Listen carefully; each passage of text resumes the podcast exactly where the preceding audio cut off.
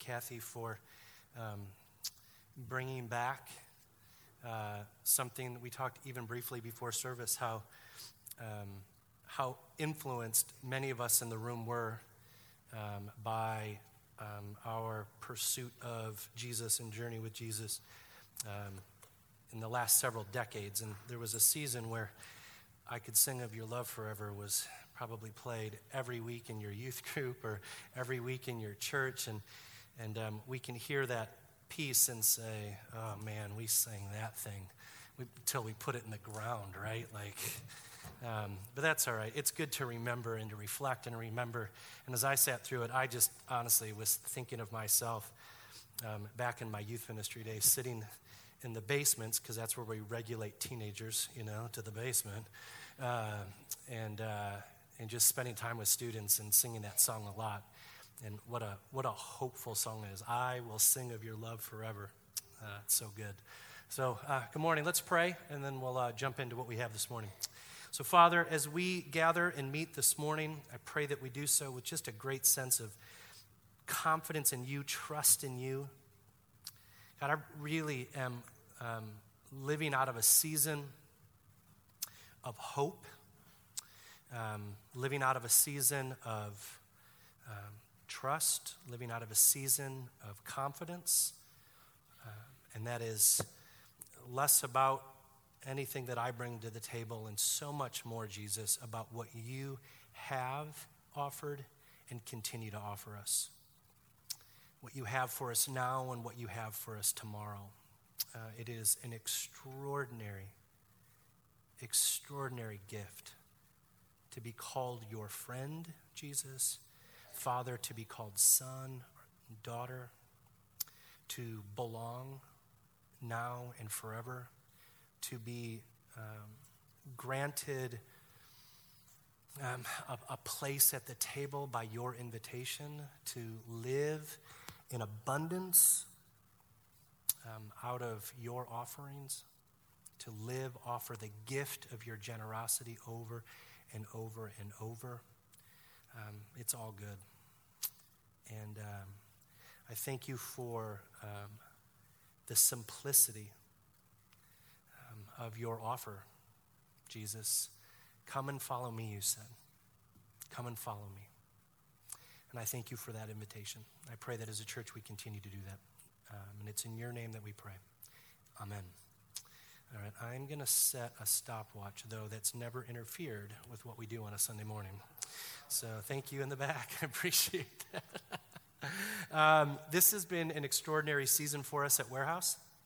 Um, we uh, began a serious transition uh, back in March, uh, February, March ish, um, that um, created um, uh, all kinds of um, responses, reactions, emotions.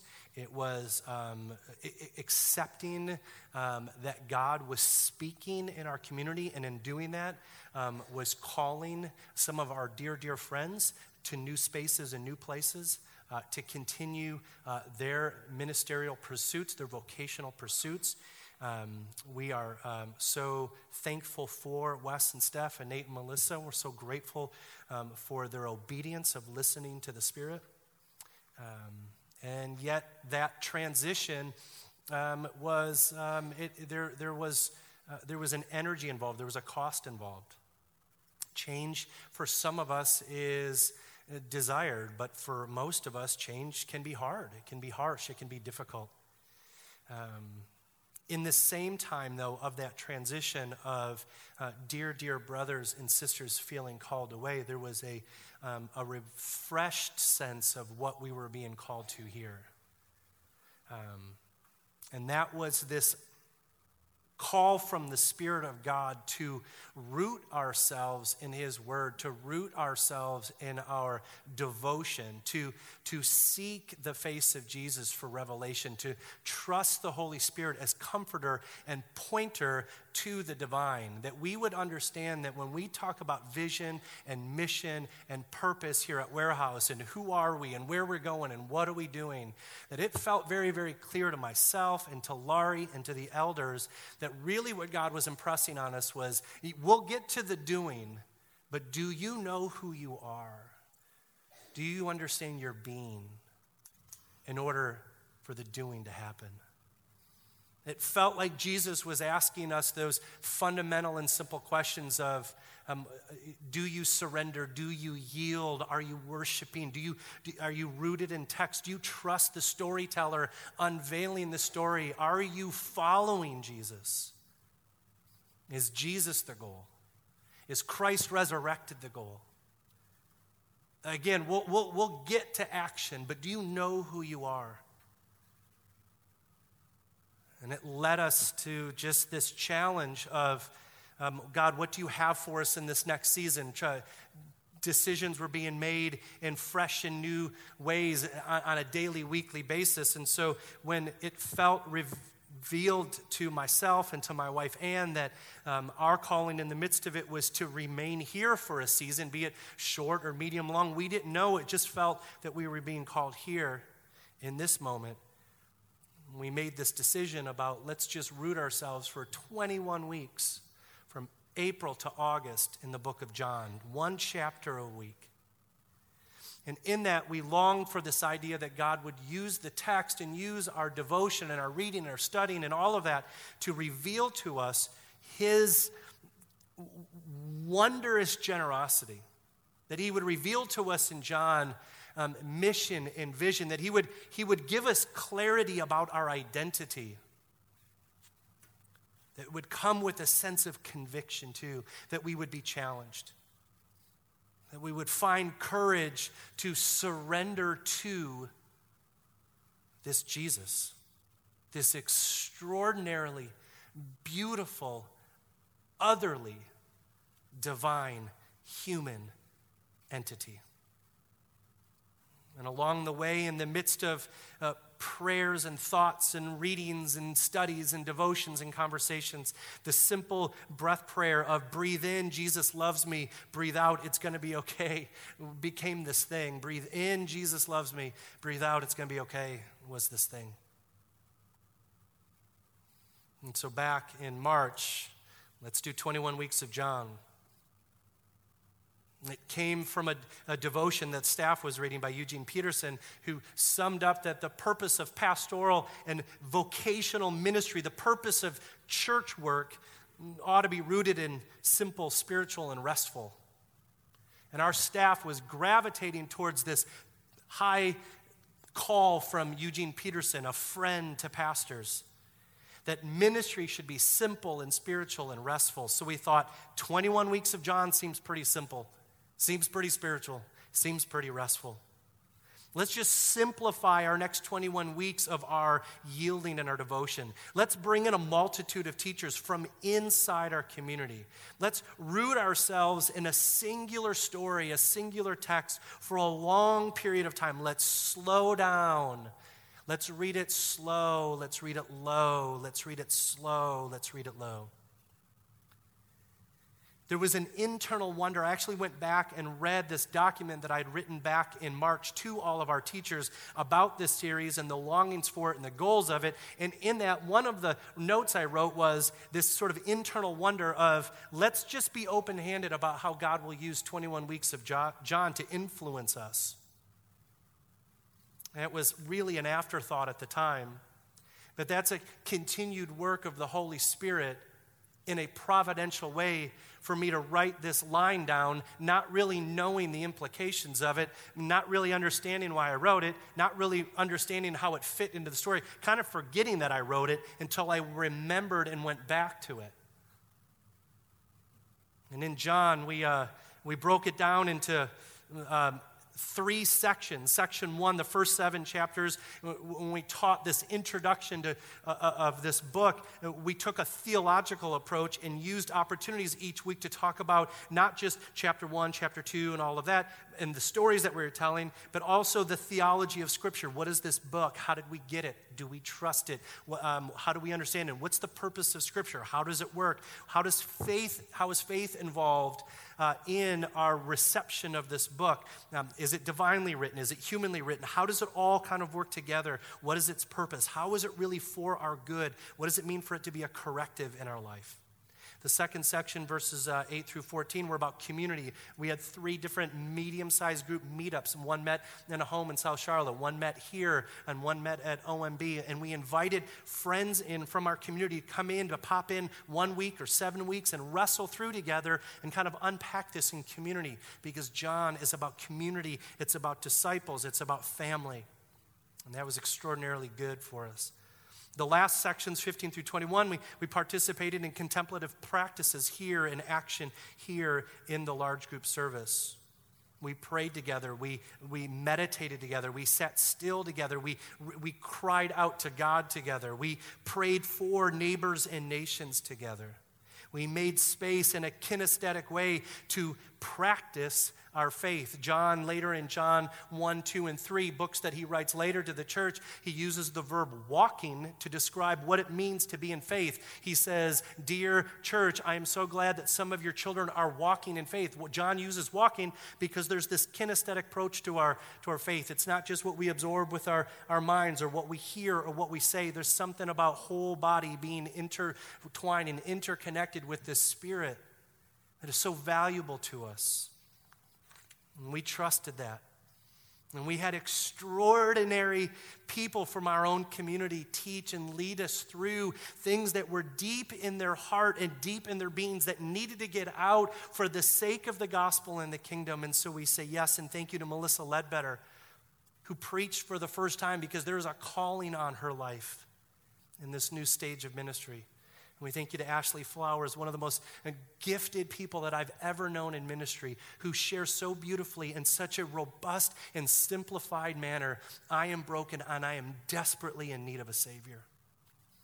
And thank you to Roxanne and her sweet leadership and contemplative nature to lead us like a spiritual parent and for Laura Strahl and Ken, and Laura in particular, this call in her life to move to Spain, to continue to serve the body of Christ for the advancement of the gospel, and to put a call on her life to say, You are going to have opportunities to teach and to share the gospel in larger groups. So come here for the first time and surrender to that and to Kurt Graves, who, who, taught twice in this, because Kurt is so foundational to the leadership and teaching of this community as a sage and as a guide who has walked the path, who was so further down the road than most of us, even myself. And I surrender to that responsive and responsible reading and teaching of the scripture and to Holly Norton, a gifted and talented leader who so longs to understand what does it mean to be a servant leader and an elder in this church who faithfully teaches.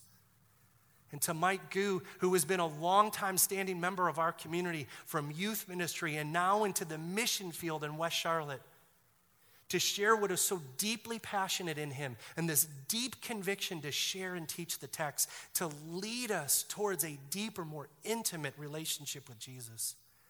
And to Alan Love. Ah, what a gift Alan and Carla have been.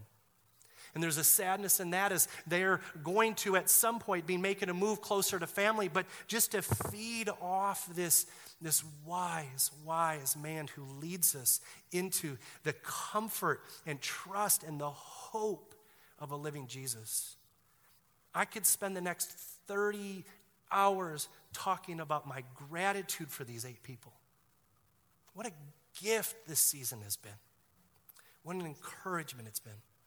And even beyond that, all of the things that sort of popped out along the way that became these things that we were talking about as I would pass you in Harris Teeter or go out for coffee with you or find you after church or receive texts and emails from you, themes, ideas that were percolating because of this. Obviously, words of like generosity. We chose the generous word because in John 1, Eugene Peterson in his translation, the message, talks about Jesus and says, and, and, and you know, when talking about Jesus' incarnation, he says, and then, and then, God took on flesh and moved into the neighborhood, he says in John 1, uh, in the middle of that section.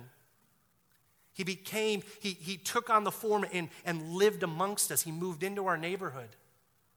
And John, uh, Eugene Peterson translates that passage to say, and the word, which is Jesus, is generous.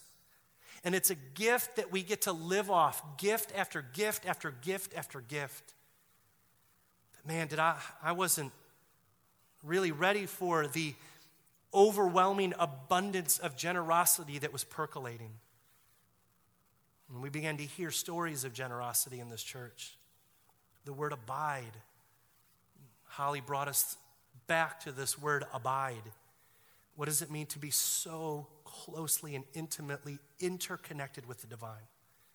Beloved. What does it mean to see ourselves as the loved child of the Father? Words like follow, surrender, yield, Melissa helping us with the word worship. What does it mean for us to be true worshipers in spirit and truth? Is that really our truest form of response once we understand our being and our identity? If we are in Christ, with Christ, always covenantally, is our response to worship, to bring worth, to ascribe worth? The word abundance, complete, full, the word withness. Now, this is a funny word. This is a word um, that, um, that we, we, make up when we talk um, about uh, what it means to be part of a collective. What does it mean to be in koinonia community with one another? What does it mean to be with neighbors and nations? And there's one more word that's I made up, and it's called inness. And it's not a word, but it's the best I could come up with. And I went to public school, so that's about as far as I got in my vocabulary. So uh, if, it, if, you don't know it, just make it up. So uh, I'm going to talk a little bit more about this notion of inness in a minute, in a minute but there's more. And so when we began, we, we began like this. And we said, God, what do you have before us? Do you remember that prayer we prayed in the beginning? We prayed that when we first gathered with elders, with staff, when we sat up here on the stage with our, our brothers, Wes and Nate, and we prayed that prayer, what do you have before us? What is the vision and mission that you have for Warehouse 242 in this next season? What is, what is it that you want to reveal to us? Holy Spirit, help us to not outpace you as we move. In simple terms, what is our purpose? What is our purpose? And I believe deep in my heart that 21 weeks of John has been so importantly and intricately woven in to this season of simple, spiritual, and restful to launch us into what's next.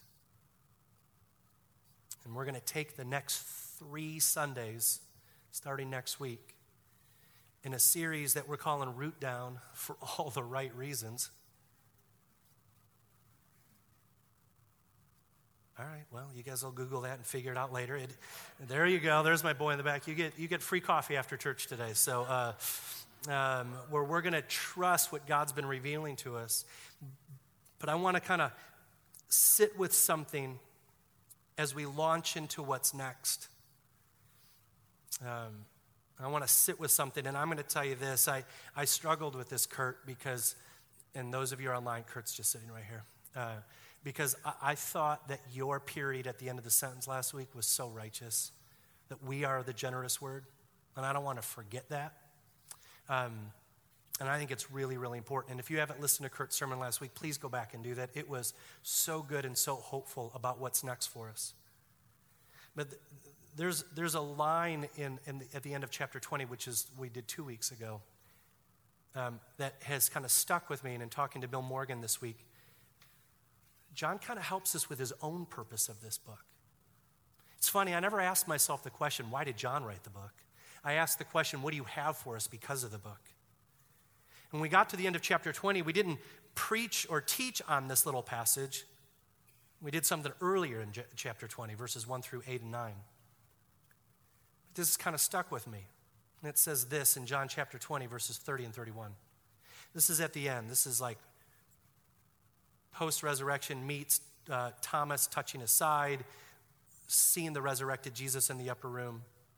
it, there's this point where John almost concludes it. And some theologians think that maybe John did conclude it here. But then an addition was made, probably by him, for various reasons why there was an intent for John chapter 21. But he makes this little statement here. He says this It says, So Jesus performed many other signs in the presence of his disciple, which are not recorded in this book. But these are written that you might believe that Jesus is the Messiah, the Son of God, and that by believing you may have life in his name. Now let's just leave this up for a minute. It says that Jesus performed many. So the first thing that we have to see in this passage is that there is an abundance of story and account and experience of Jesus. So much at the end of John chapter 21, when he goes one more, he says, There's not enough paper and pencil in the world. There are not enough books and libraries in the world to account for everything that he did. Because there is an abundance. And that word many ought to inspire us for what's next, because there's always more in Jesus. There is an endless amount of goodness and hope and love and mercy and forgiveness in Jesus. It never ends. It is a well that never, ever empties. There is so much more in Jesus. I came to an understanding when I was in uh, middle school that the purpose for following Jesus was clearly in the moment to save yourself from um, what would happen to you when you died. I miss the idea that there's more for me every day with every breath. That the reception of Jesus as my hope and my Savior and Messiah isn't about a forever world. It, it, it, it's that, but it's about the next breath that I get, that the divine is in and with me and for me, and that I get to live and breathe in the presence of the Spirit now and forevermore. There is many in Jesus, there is much. And if we put our eyes on the world, it is an empty, empty cistern. But there is much in Jesus.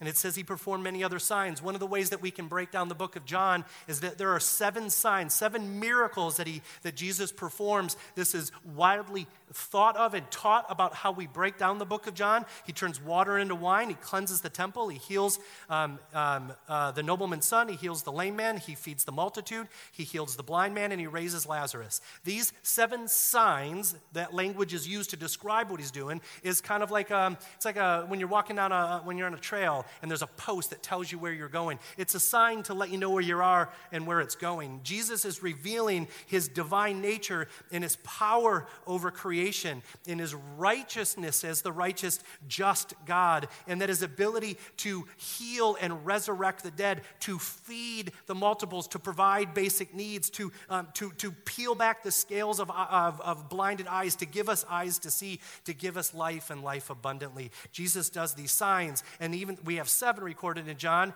and maybe John uses seven because seven's a great number to totally give you the completed fullness, and there's so many more, and all that means is that Jesus Jesus continues in the story. And if the real Jesus is there then doing the story, that means he's doing the story now. And there are signs and wonders in my life in which bring me back to an abundant life. There are signs and wonders in my life that he peels back the scales of my blindness and gives me eyes to see, tears the stone uh, the, the structure of my heart to give me a heart of flesh, that, that takes away my own stubbornness and my own sin and my own selfishness and own ego to see what's happening in the world to make me available to be a proclaimer of the good news of Jesus. And he gives us many and he gives us signs. But these are written so that. The word so that in Greek is this thing called, is this word called hina. And hina is a clause in Greek. And if you use the word hina in a sentence, you're saying it's, it's, it's a statement of cause. It's a statement um, to, that, that, uh, of um, absolute cause of why you're writing it. And the hina clause says here, I'm writing that for exact purpose. This John is not fooling around, is not open to speculation. It is not this is my truth, you have your truth. None of that stuff. No, this is reality. I'm writing this for the singular purpose that you would believe in the name of Jesus. Just isn't like, oh, I believe that Jesus had a name. No, no, no, no. That's not what he's talking about. Believe is about surrendering and yielding the totality of your life to a resurrected Messiah and King and governor of the universe. Savior of your soul, forgiver of your sin. and that you would believe in the name of Jesus, and that by believing you may have life in his name. That the sole purpose of John is that you would see, believe, yield, surrender, become a worshiper, and have the most abundant life ever given in the history of the cosmos because of Jesus, and it would all be done in him. There's an inness of Jesus. And I think that the calling of Jesus in this season of 21, now 22 weeks, is really to lead this towards this place that we understand that if, if Jesus said, um, if, if the whole goal of Jesus was, hey, after this, after I die and I resurrect, I'm going to come near you, that would be good. I'm going to come at you. That would be okay. I'm going to come next to you. That would be amazing. I'm going to go before you. Thank you. I need a guide. But Jesus says, no, no, no, no, no. In. In. John 17, the Father and the Son and the Spirit are so deeply and intimately woven into each other. And the invitation is to join them in that inness, this covenantal forever bond that we get to be in Jesus and Jesus in us, in the Father and the Father in us, in the Spirit, not next to, not alongside, not, no, in. What a holy, absurd, generous gift. And the whole purpose is that you would believe in and live in the name of Jesus to feed off that well, that cistern of life and abundance and generosity, gift after gift after gift after gift after gift. And when we live in Jesus, it radically affects how we live out for Jesus. If we skip being and go right to doing, we're going to burn out. There will be no root and no source. We will, we, will, we will die on that vine because we've separated our inness and went right to doing an action. And that energy is going to get low and we're going to burn out. But Jesus says, Come and follow me, join me, be in me, and me and you, so that. And if we're asking the question, what does it mean to follow Jesus? What does it mean to follow the mission of Jesus? What does it mean for us as a church to understand who we are in the name of vision and mission and purpose? Well, one great question that Bill Morgan asked me last week is, well, what was the mission of Jesus? And I came up with 11 things, and I'm going to read these really quick. They're not going to be on the slide. I wasn't intending to do this, but I just added it. And, uh, but we'll unpack this maybe more in the next few weeks. But I think Jesus said, I want you to abide in me in love and in friendship. I think I want you to, and this is Jesus, what he did, and then the invitation for us to join it. And Jesus did abide in the Father's love. He did surrender to the will of the Father. With every breath, he did love. He did serve out of his gifts. He did befriend all, especially the undervalued. He did invite people to follow, he did call people to repent, he did develop disciples, he did stand up against injustice, he did take care of the poor and the powerless, and he forgave. And he forgave. So be in Christ who did these things. Inness. And I think it's inness. I think it's a holy, radical gift. Later in John, uh, I'm sorry, 1st, 2nd, and 3rd John, John's going to write these letters to the church even after he wrote the book of John. And as a staff, we've been reading some 1st and 2nd and 3rd John devotionally at staff meetings over the last couple months, along with a Pete Scazzero book on discipleship, but we've done this intermittently. And as I read this and I read John progressing on this theology of inness, he starts in the gospel, he names it in John 17, he invites us at the end of John 20, but look how he progresses towards this word in. Just look how many times in 1 John 2 and 3 and 4 we're going to read where the word in appears. It says this, and now, dear children, continue in him. Not at him, not near him, not alongside him, not behind, before, above, but in him. And this is his command to believe in the name of the Son, Jesus Christ, and to love one another as He commanded to us. See, love flows out of our inness. The one who keeps God's commands lives in him, and he in them. And this is how we know that he lives in us. We know by the Spirit he gave us who lives in us. Let's go to the next one. Next slide. There we go. No one has ever seen God, but if we love one another, God lives in us and his love is made complete in us. And so if Jesus is in us and us in him and we're living in him and we live in him into the world, then the world sees God's love. That's extraordinary. This is how we know that we live in him and he in us. He has given us his spirit, and we have seen and testified that the Father has sent his Son to be the Savior of the world. If anyone acknowledge that Jesus is the Son of God, God lives in them, and they in God. And so we know and rely on the love God has for us, for God is love, and whoever lives in love lives in God and God in them. I'm not making this up. I think John's purpose is to teach us about inness. And inness lasts now and into the forever world. And there's enough juice and energy and water in that well to last you a lifetime. There's enough juice and energy in that well to give you your next breath, to engage the world that's falling apart and give you hope and give you a future. There's something beautiful and extraordinary about the inness of God. I think Jesus has been calling us, his local church, from the beginning to be in him and he and them in order to be Christ to neighbors and nations. I think God's calling us to be rooted in the power that comes from inness, the kingdom that flows from inness, the divine, intimate covenant relationship that is the centrality of inness, to, to trust and live by the generous encouragement of the Spirit who is in, in order to understand the love that God has for us and in us that flows out of us. We could say our goal and purpose in life is to live out the ways of Jesus. I think our goal and purpose of life is to live in the ways of Jesus. There's something beautiful and extraordinary about this simple call and simple ask. And what we're leaning into, what we're going to be able to unpack for you over the next few weeks, is when we talk about vision and mission, we're talking about what does it mean to live in Christ and Christ in us in order that his kingdom flourish. Christ in us and us in Christ in order that we may know love in order to give love. That we would know where our energy and source is, that we would trust the revelation of the Spirit, and that we would begin, if we haven't yet, to trust the story and trust the storyteller. To know that God's not running 100 miles ahead of us, yelling to follow Him. He is in us, pushing us along within, all for His glory and not for our own. There's something beautiful about being in Jesus. I'm just, man, it's going to be good. Jesus loves me, it's going to be good.